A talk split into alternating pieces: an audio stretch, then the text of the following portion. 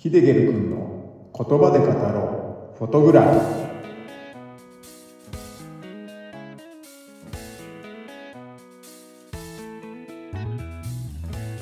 ーはい、こんにちは、ヒデゲルです。今日はですね、オーファイルフォスというアイスランドの滝のお話をしていこうかと思います。オーファイルフォスはハイランド地方にある滝になりますね。ハイランドのお話は以前のエピソードでも何回かお話ししていますけれども、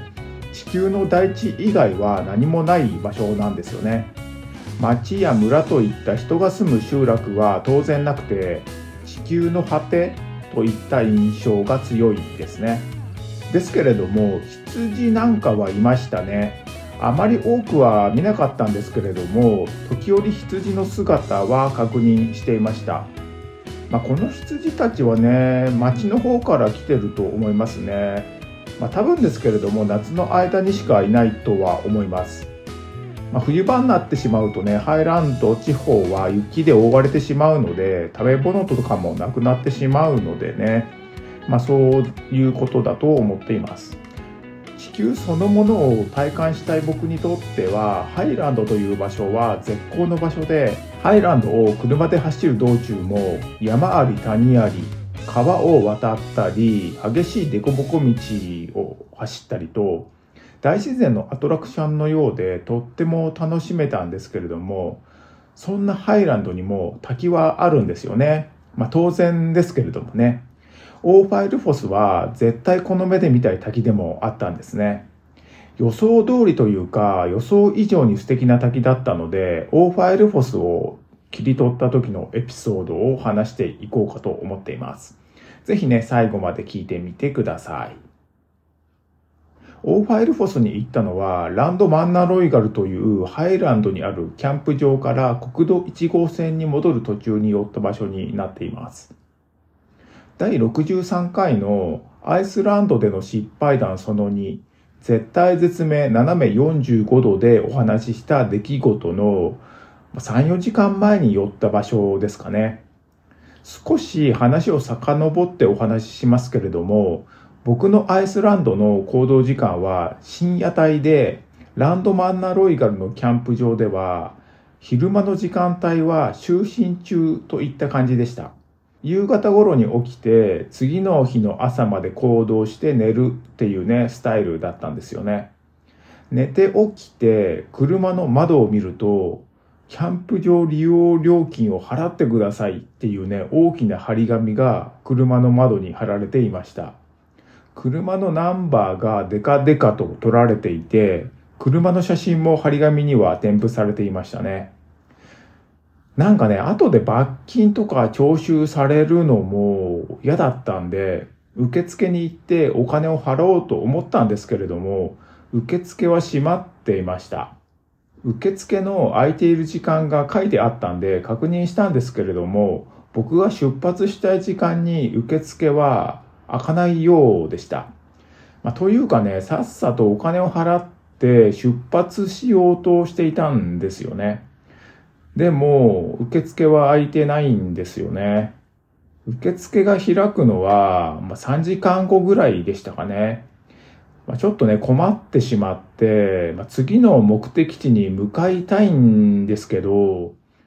う払わないで行っちゃおうかななんて思ったりもしたんですけれども、温泉にも入らせてもらったし、もう罰金もね、いくら取られるのか怖かったんで、まあ、ちゃんとね、お金は払った方がいいなって思って、まあ、お金を払ってから出発することにしました。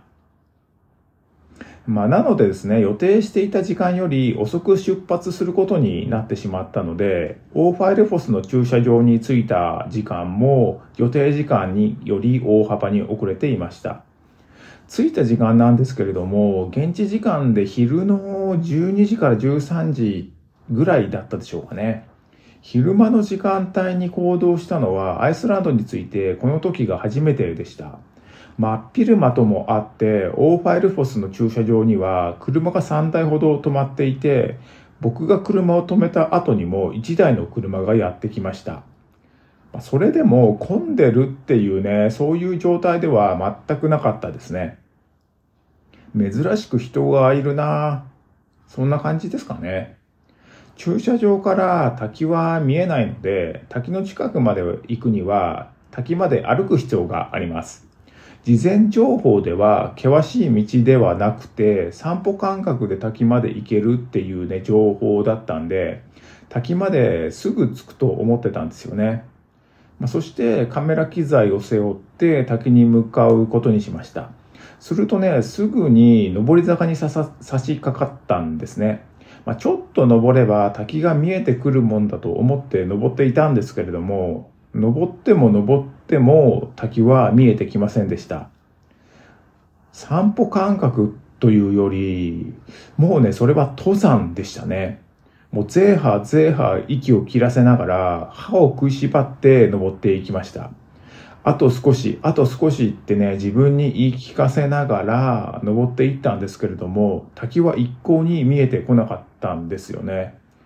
それどころか僕の後ろからは家族連れが歩いてきていたんですけれども、後ろを振り返った時に誰もいないんですよね。おかしいなと思って、もう道間違えたのかなとも思っちゃいました。スマホの電波がね、届いていたので、地図アプリを開いて、まあ、道を確認しました。まあ、するとね、このまま進めば滝が見えてきそうだったんですよね。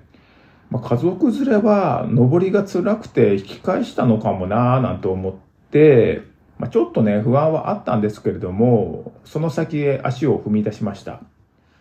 急な上り坂が終わると、起伏はあったんですけれども、ま山歩きといった感じの道になっていきました。少しね、歩くのが楽になってましたね。時折歩を止めて、周りを見渡すんですけれども、もう絶景がね、どこまでも広がってるんですよね。ま山の上まで登ってきているような状態だったので、もう景色がね、とにかくいいんですよね。まどこまでも続く山並みが見えたり、渓谷が見えたりま、水の流れも見えましたね。駐車場も見えたんですけれども、自分の車も、ジムニーですね、白いジムニーも確認できました。それはね、豆粒ほどの大きさで見えて、かなり上まで登ってきたっていうことがね、分かりましたね。苦労して登ってきたご褒美っていうことですよね。もう目に見える光景すべてが疲れた僕の体を癒してくれました。するとですね、下の方に何か動くものが見えた気がしたんですよね。なんだろうってね、注意深く見たんですけれども、そうするとね、それはね、人だっていうことが分かりました。一人ではなくて、数人見えましたね。なんかね、見覚えのあるような服の色だったんですけれども、それ、その人たちがどういう人たちなのかすぐに気がつきましたね。まあ、その人たちは僕の後ろを歩いていた家族連れだったんですよね。僕はね、その時思ったんですよ。この山道じゃなくて平坦な道もあったんだなって思って、もう簡単に滝に行ける道、そこをね、家族連れは歩いてるわけですよね。家族連れは引き返したんではなくて、ちゃんと滝に向かってたんですよね。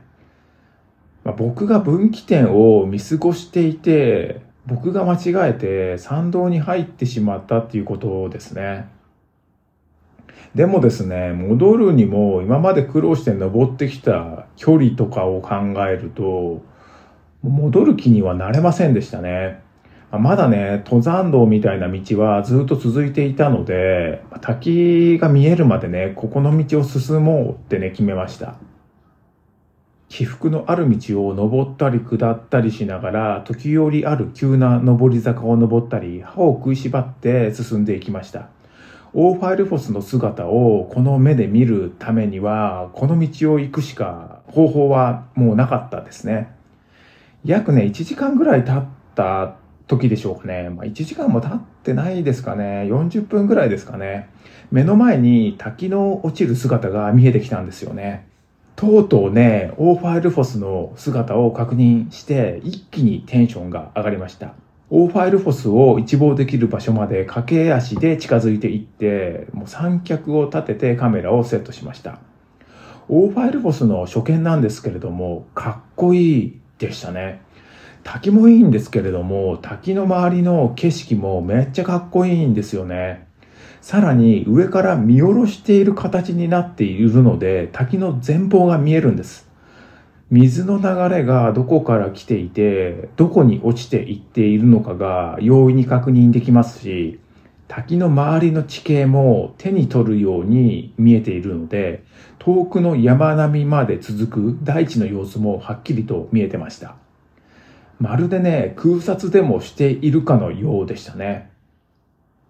この滝はですね、上から見た方が絶対にいいってね、思いましたね。苦労してここまで登ってきて本当に良かった、報われたってね、心の底から思いました。写真なんですけれども、カメラを縦に構えて切り取った写真になってます。滝は写真の中央部分に写していて、上に写っている大地から一筋の川が流れています。その川から一段目の落差のある滝が流れ落ちていて、流れ落ちている場所はクレーターでできたような大きな穴のようになってますね。その穴の中心部に流れ落ちた水がいくつもの小さな滝を作ってますね。水の流れはまだ続いていて、もう一度若干ですが高低差のある滝が流れ落ちています。そこも土が崩れてできた二つ目の穴のようになってました。穴の下の部分は水の溜まり場になっていて、その水は次の川へと流れていっているといった感じですね。滝の周りの大地には苔や雑草といった植物の緑が見えているんですけれども、その色はくすんだ黄緑、若草色といった感じでしょうかね。とにかくね、かっこいいんですよね。僕の写真を撮っていた場所は小高い山の上といった感じだったんで、少し風もあって寒かったんですけれども、それでもこの光景をカメラに収めたくて夢中でシャッターを切っていました。はい。では、今回はオーファイルフォス人里離れたハイランド地方の滝ということでお話をさせていただきました。この滝に行く道中は道間違えたかもしれないなんて思ったりまるで登山でもしているかのようなきつい上り坂を登ったりと結構ねきつい道のりだったんですけれども上から見たオーファイルフォスのかっこよさに疲れなんかは一気に吹き飛びましたしこの滝は上から見るべき滝とも思いましたね。もしアイスランドへ行ってオーファイルフォスに行くという人は対面の山へ登って上から見ることをお勧めします。まあ、駐車場から歩っていくとすぐに上り坂になっていくので道にはね迷わないと思いますね。結構きついんですけどね。頑張って登ってみてください。今回お話に出てきた写真を見たいという方は概要欄に URL を貼っておくのでそちらをクリックして是非ご覧になってください。この番組のご意見ご感想質問などがありましたらこちらも概要欄に Q&A コーナーを設けていますのでお気軽に書き込んでください。